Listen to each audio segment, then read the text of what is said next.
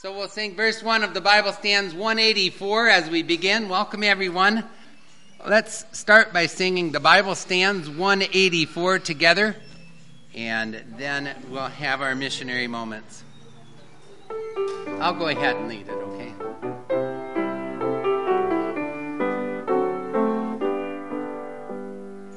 The Bible stands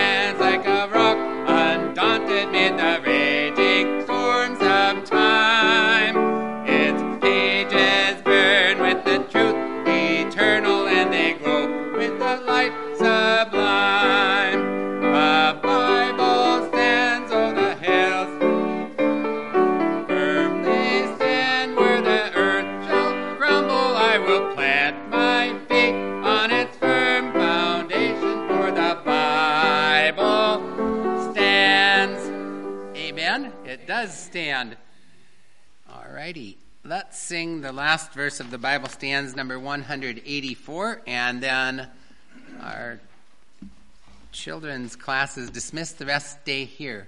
Okay? 184, verse 4.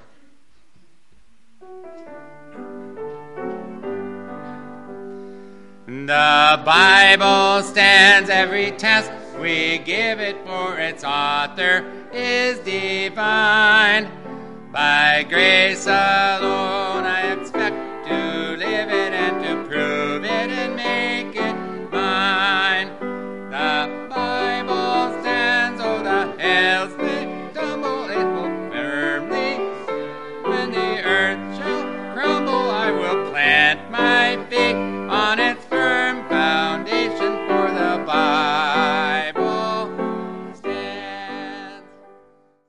Okay, the name of the book is a Bible of, I said it wrong, a survey of Bible doctrines by Charles Ryrie, okay? There, there was one other that I really wanted, but it's out of print, and we couldn't get it. We tried. So, anyway, these are available, and uh, the way we're doing this is Ken, I want to thank you for your time serving as our adult Sunday school teacher for so long. And it's about time that we gave about time we gave Ken a little break, although there's not as much break as he thinks. Anyway, and others opportunity. There are five men, we can call them the five guys, that, that will be teaching this class for the next year. And there are 10 major Bible doctrines, and each fellow will have a month or about that to teach that Bible doctrine. And so we'll compile notes from each of those classes. And at the end, Lord willing, you'll have not only a paper file, or folder, I mean, a paper folder, but you'll also have more up here, okay, about Bible truth and Bible teaching. Each couple and each individual come and grab a book, put them in your own three ring binders, you may, but the books are for you. So I guess just let's take a moment and do that. And I'll hang on to our handouts for right now. There's a little fun we'll have with that later. So please come on up and grab your book and a, a folder or whatever. You get to choose which one you want. Well, my job today is an introduction to Bible doctrines. Why? Why do we want to study Bible doctrines? Things like that. So, uh, next week, Ken will be back here behind this microphone and teaching one of the Bible doctrines, which I'll announce later. And I know Ken will also announce that later, and I'm looking forward to that. The other teachers, you could pray for them, will be Sean and Alan and Shane and myself. So please pray as each of the men study for this class. I'll start out by saying this it's also an opportunity for others who have the ability and the desire to teach to teach. So it's a good thing that we're doing this. It'll be kind of a rotation. I don't know if we'll play it leapfrog or whatever, piggyback, I'm not sure. Anyway, we'll have fun with it. And I'm looking forward to the variety that way as well. And good Bible institutions and or institutes, I should say, and colleges and seminaries offer Bible doctrines and systematic theology. Why? Does anyone know why they offer those? And I'm talking about good ones. Others don't, but we should be able to do better than a fellow named Sam. I'm going to read something. A few of you have heard this in the past, but most of you haven't, so bear with me. Well, we need to do better than this, okay? Back in the good old days of the circuit rider preachers, before it was thought necessary for a minister to have one or more degrees, a man who believed he had been called to preach went to a clergyman to be examined. The following conversation took place Can you read, Sam? No, sir, I can't read, sir. Can you write? No, sir, I can't write. But my wife is pretty good at writing. Well, do you know your Bible, Sam? Yes, sir, I'm pretty smart in the scriptures. I know my Bible from lid to lid. Which part of the Bible do you prefer, Sam? He said, The book of Mark, sir. What do you like especially about Mark? I likes the parables, sir. And which one of the parables is your choice? asked the other clergyman. Well, sir, the parable of the Good Samaritan is my specialty, sir. I likes that one best. Well, Sam, will you tell me the parable of the Good Samaritan? yes, sir, I will. Once there was this man traveling from Jericho, or from Jerusalem to Jericho, and he fell among thorns, and the thorns sprung up and choked him. And as he went on, he didn't have no money, and he met that queen of Sheba, and she gave him 1,000 talents of gold and 100 changes of raiment. And he got into a chariot and drove furiously. And when he was driven under a big juniper tree, his hair caught on the limb of that tree, and he hung there many days. And the ravens brought him food to eat and water to drink, and he ate 5,000 loaves of bread and two fishes. One night, while he was hanging there asleep, his wife Delilah come along, and she cuts off his hair. And he dropped and he fell on stony ground. But he got up and went on, and it began to rain. And it rained 40 days and 40 nights. And he hid himself in a cave, and he lived on locusts and wild honey. Then he went on till he met a servant who says, Come take supper at my house. And he made an excuse and said, No, I won't. I have married my wife and I can't go. And the servant went out in the highway and in the hedges and compelled him to come in. After supper, he went on and come down to Jericho. And when he got there, he looked up and saw that old queen Jezebel sitting down away up high in a window. And she laughed at him. And he said, Throw her down out of there. And they throwed her down. And he say, Throw her down again. And they throwed her down 70 times 7.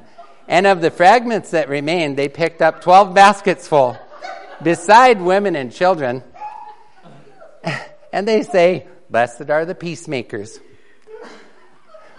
Now, whose wife do you think she'll be in the judgment day? We're going to attempt to do a better job than that in our Bible doctrine classes, okay? But I thought that would be fun. I don't know. Somebody that had a lot of time on their hands.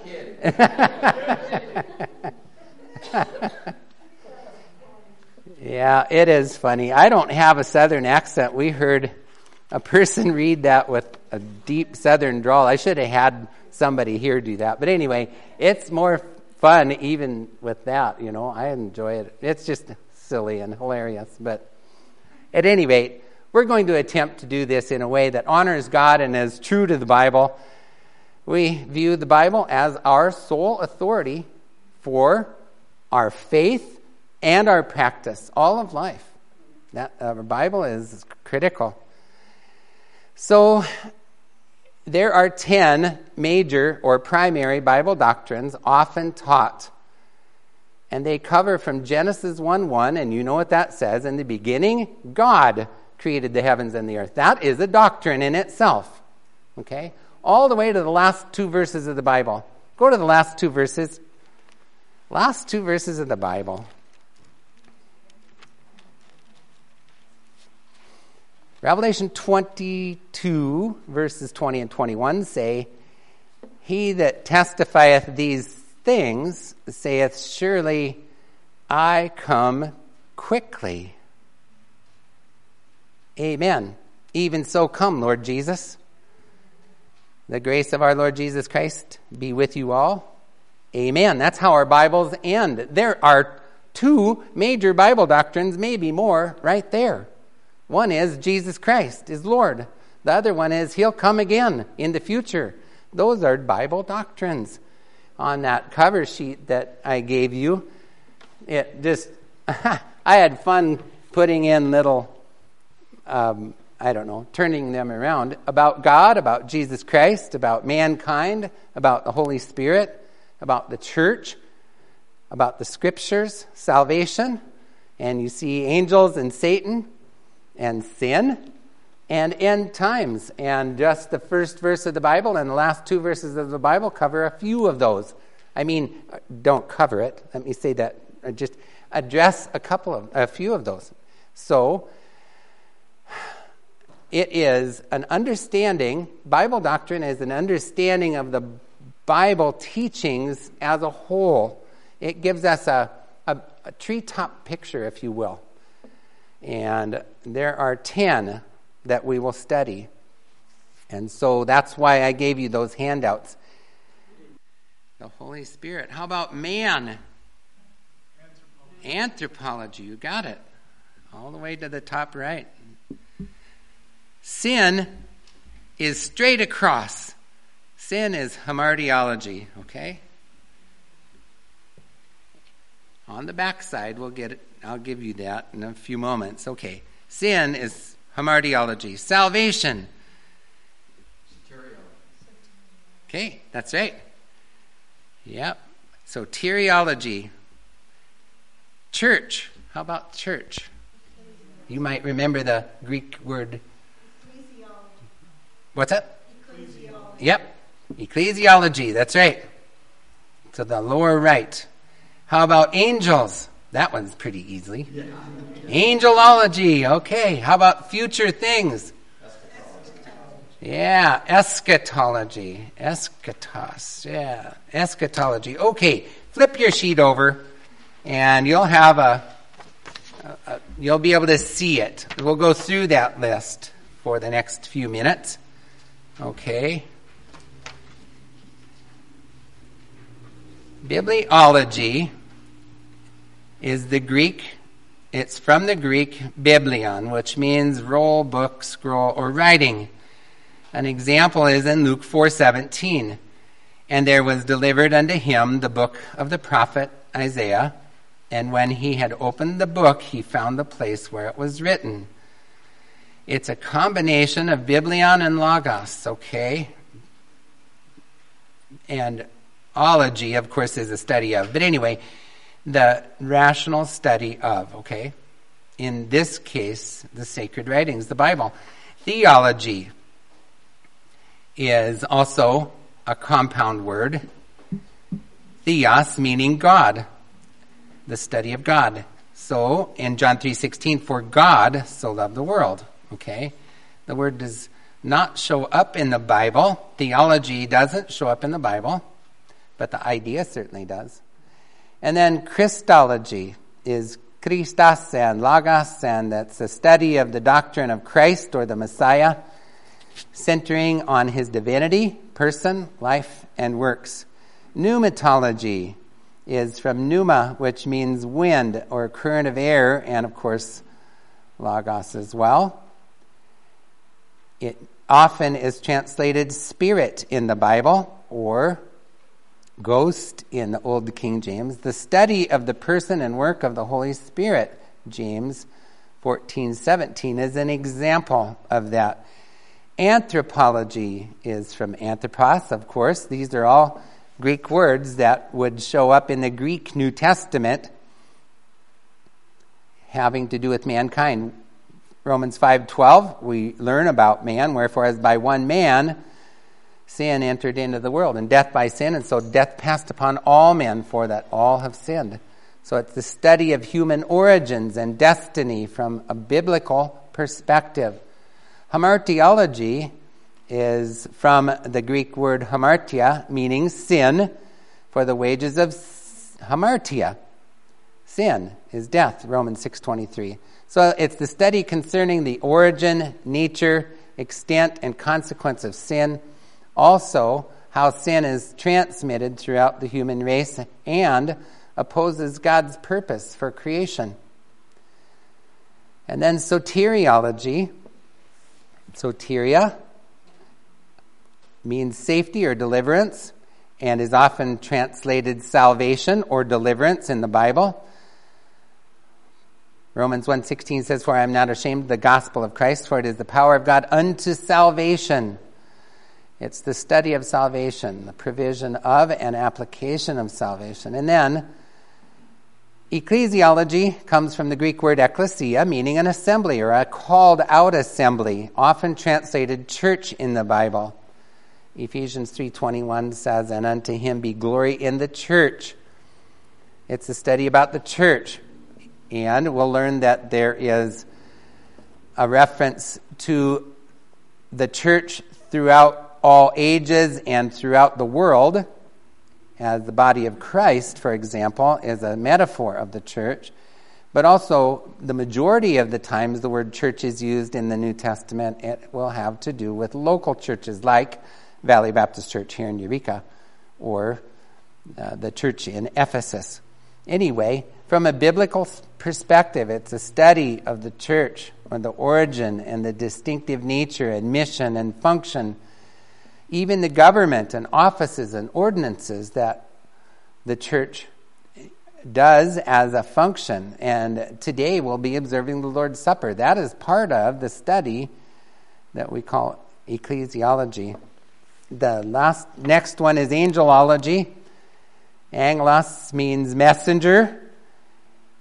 And in Luke 2:10 it says and the angel said unto them fear not for behold, I bring you good tidings of great joy, which shall be to all people. You remember that. So it's the study of existence, nature, and functions of angels. Let me pause a moment.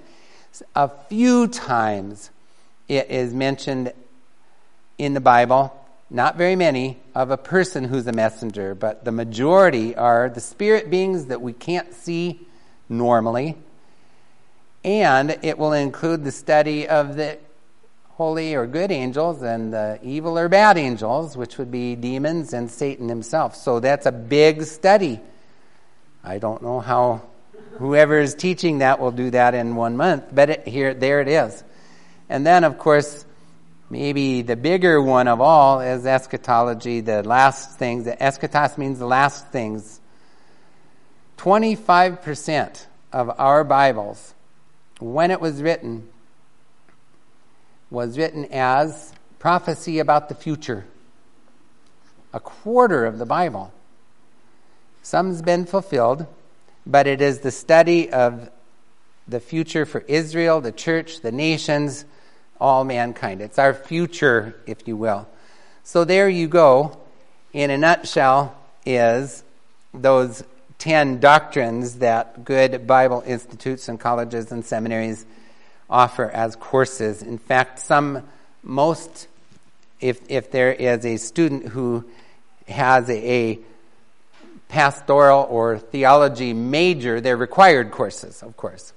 And I would assume you took all 10 doctrines, right? Okay. Who was your teacher?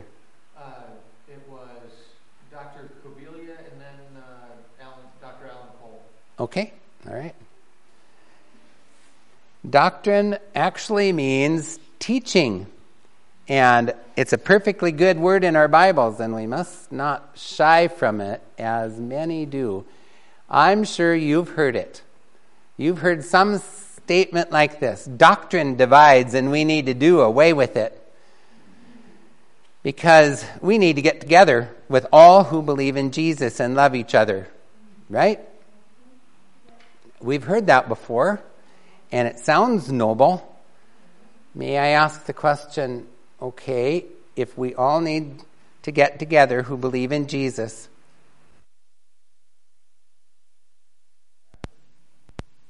is that important? Is he Michael the Archangel? He's not Michael the Archangel, is he? Okay. Is he one of many gods, as the Jehovah's Witnesses say? No. I have an article from the Missoulian, and I'll read some. I highlighted some of it, okay? I'll read just what I highlighted. There is some research been going on by some people calling themselves biblical scholars.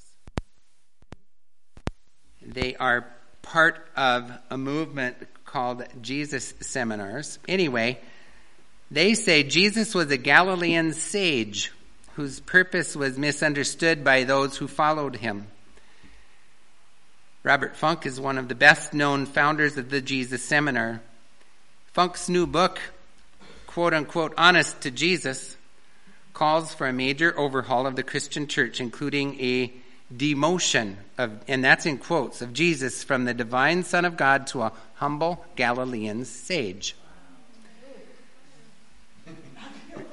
They go on to say Jesus was a roving, cynic like sage who spoke in behalf of the downtrodden.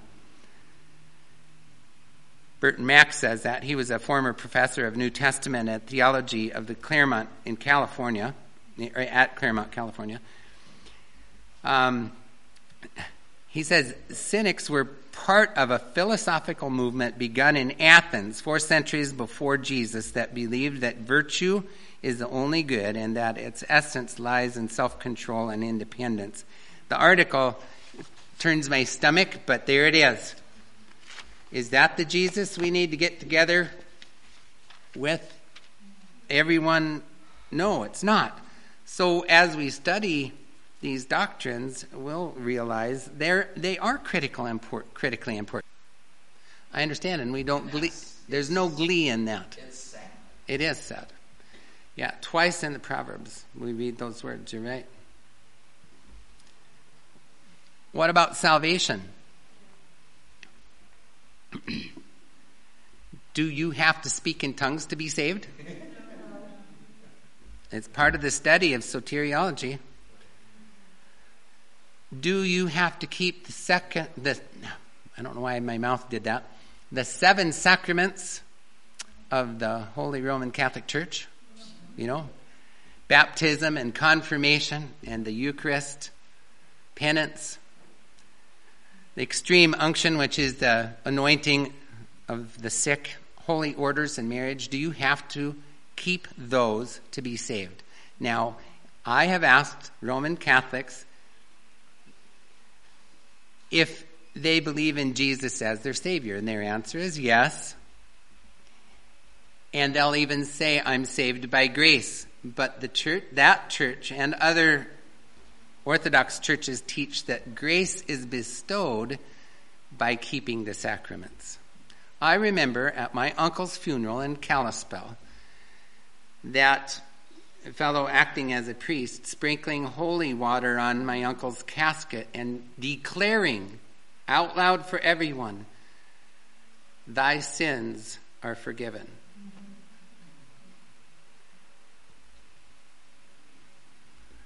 This is serious stuff. It really is.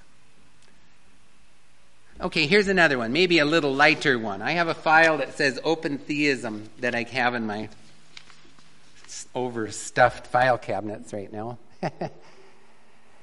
Is God open? What do they mean by that? In the study of God, it probably will come up, okay? It means that God sees the future as open and He's watching mankind to see how we do things right now, and He'll react to that in the future. He doesn't know the future exactly but he will fashion things to do his will through what mankind does. He reacts to us. So it's called open theism, or God is open. No. as, as we study about the nature of God, He's the same today, yesterday, today, and forever, isn't He? Yes. He doesn't change. He's not, that's one of the questions that showed up at the fair. God doesn't change. Out of the three things God can't do, there were more than three. I don't know. How many did you finally come up with? Four? Okay. Yeah. He, no, the, he knew, he knows the past, present, and future all at the same time, and he has it all, all planned out. Of course, we understand. God's not open. And that is a current theological trend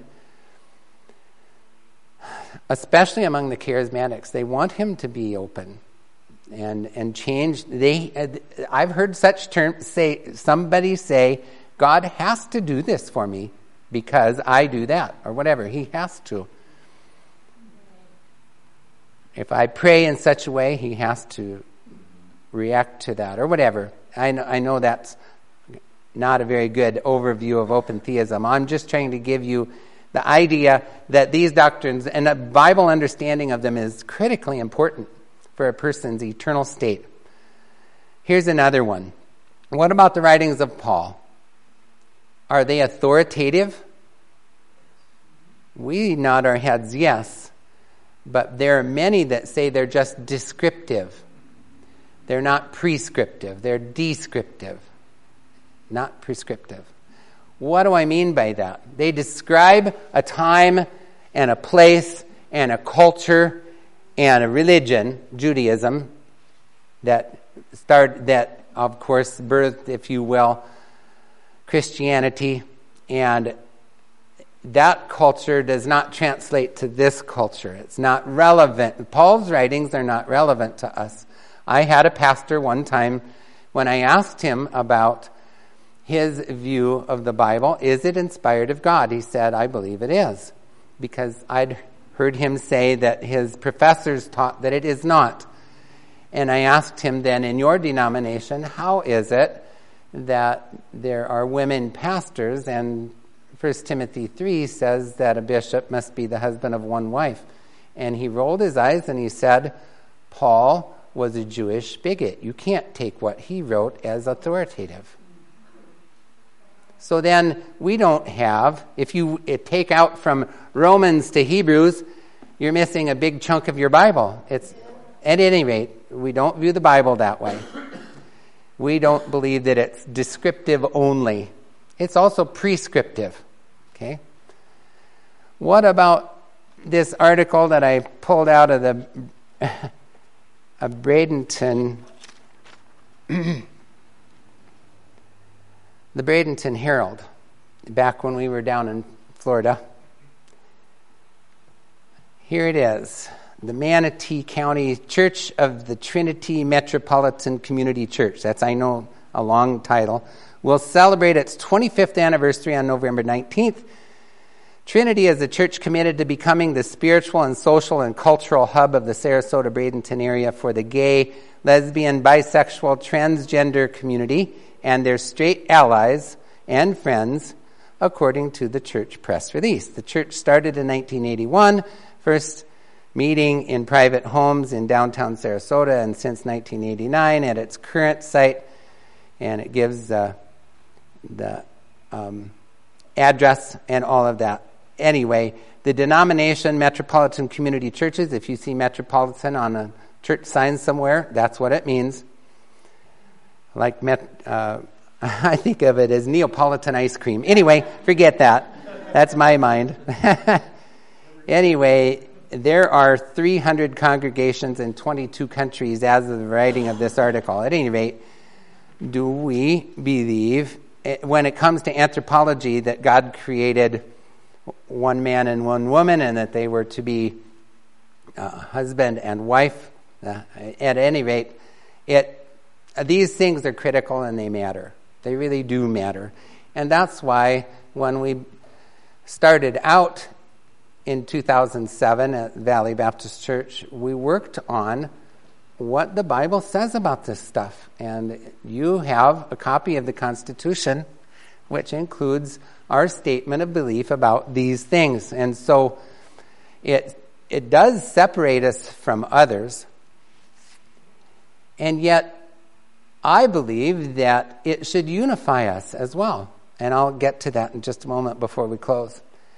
There's a saying either we limit our message or we limit our fellowship. Which will it be? You can't have both. We have to limit our fellowship. We can't fellowship with everybody that says they're a Christian. We just can't, sadly.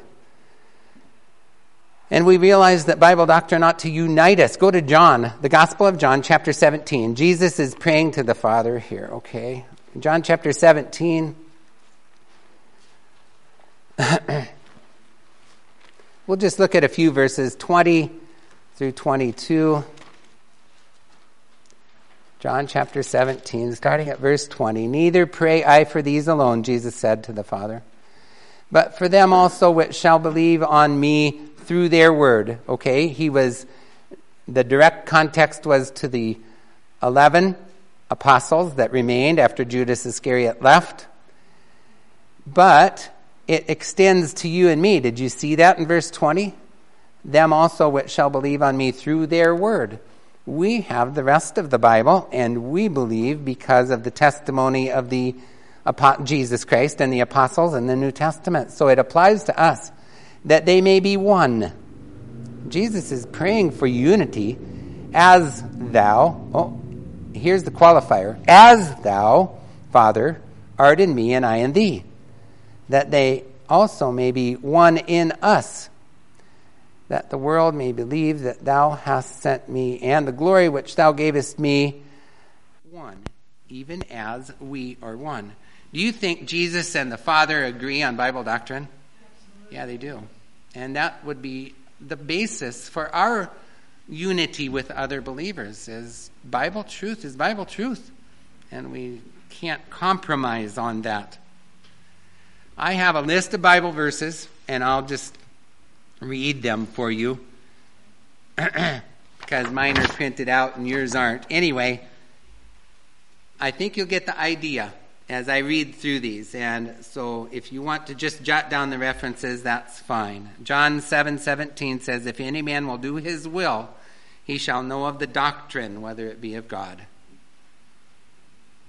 Titus 2, verse 1. But speak thou the things which become sound doctrine.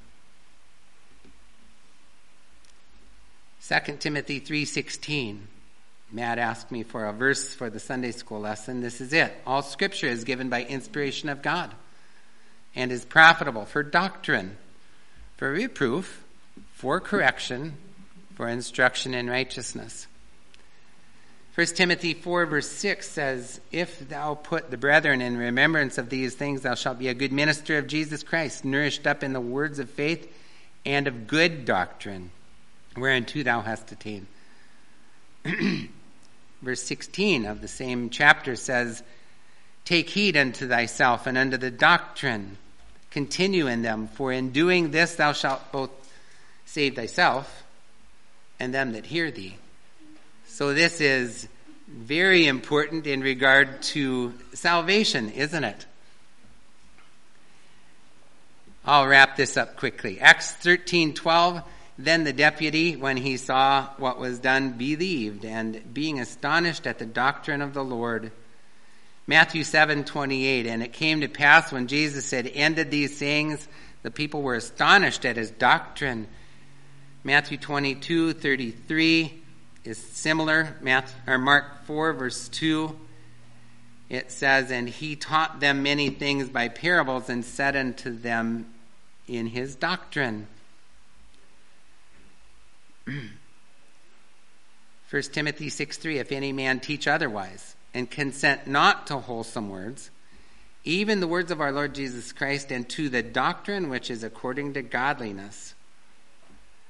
Ephesians 4:14 that we henceforth be no more children tossed to and fro and carried about with every wind of doctrine by the sleight of men and cunning craftiness whereby they lie in wait to deceive. Revelation 2:14 But I have a few things against thee, Jesus spoke, uh, wrote to the church. And, you know, I'd have to look that up right now off the top of my head. I don't remember. Ephesus, I believe, because thou hast there them that hold the doctrine of Balaam. So there's false doctrine out there.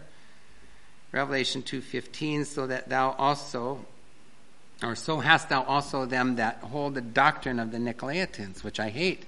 1 Timothy 1 3, as I besought thee to abide still at Ephesus when I went into Macedonia, that thou mightest charge some that they teach no other doctrine.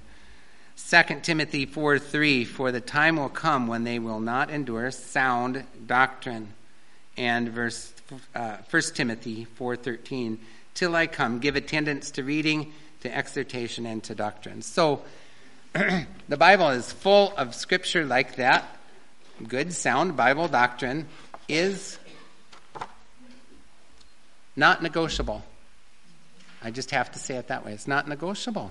So I'm looking forward to learning of the 10 major doctrines coming up. We'll be starting with the doctrine about the Bible, bibliology. Ken will be teaching that starting next week, and I'm looking forward to that as well. How did we get our Bibles?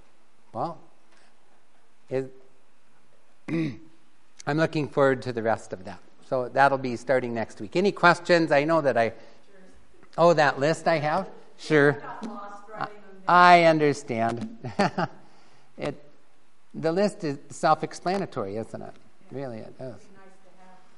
Okay. Well, let's close in prayer. Heavenly Father, thank you for our Sunday school class time, and I ask you that you would be the one who is honored and glorified in the hour to come, that as we gather together, we would do so in the name of the Lord Jesus Christ, who gave his life for us, shedding his blood for the remission of our sins was buried, but rose again, victorious over death and the grave for each and every one of us as God. Father God, I thank you that whoever believes in him can have forgiveness of sin and eternal life. And Father, I ask you too that as we embark on this study in our adult Sunday school class for the next year or so, that you would be the one who guides and teaches, that the Holy Spirit would have free course teaching us, giving us uh, the understanding of your word as it is meant by you, Father God. I ask in Jesus' name. Amen.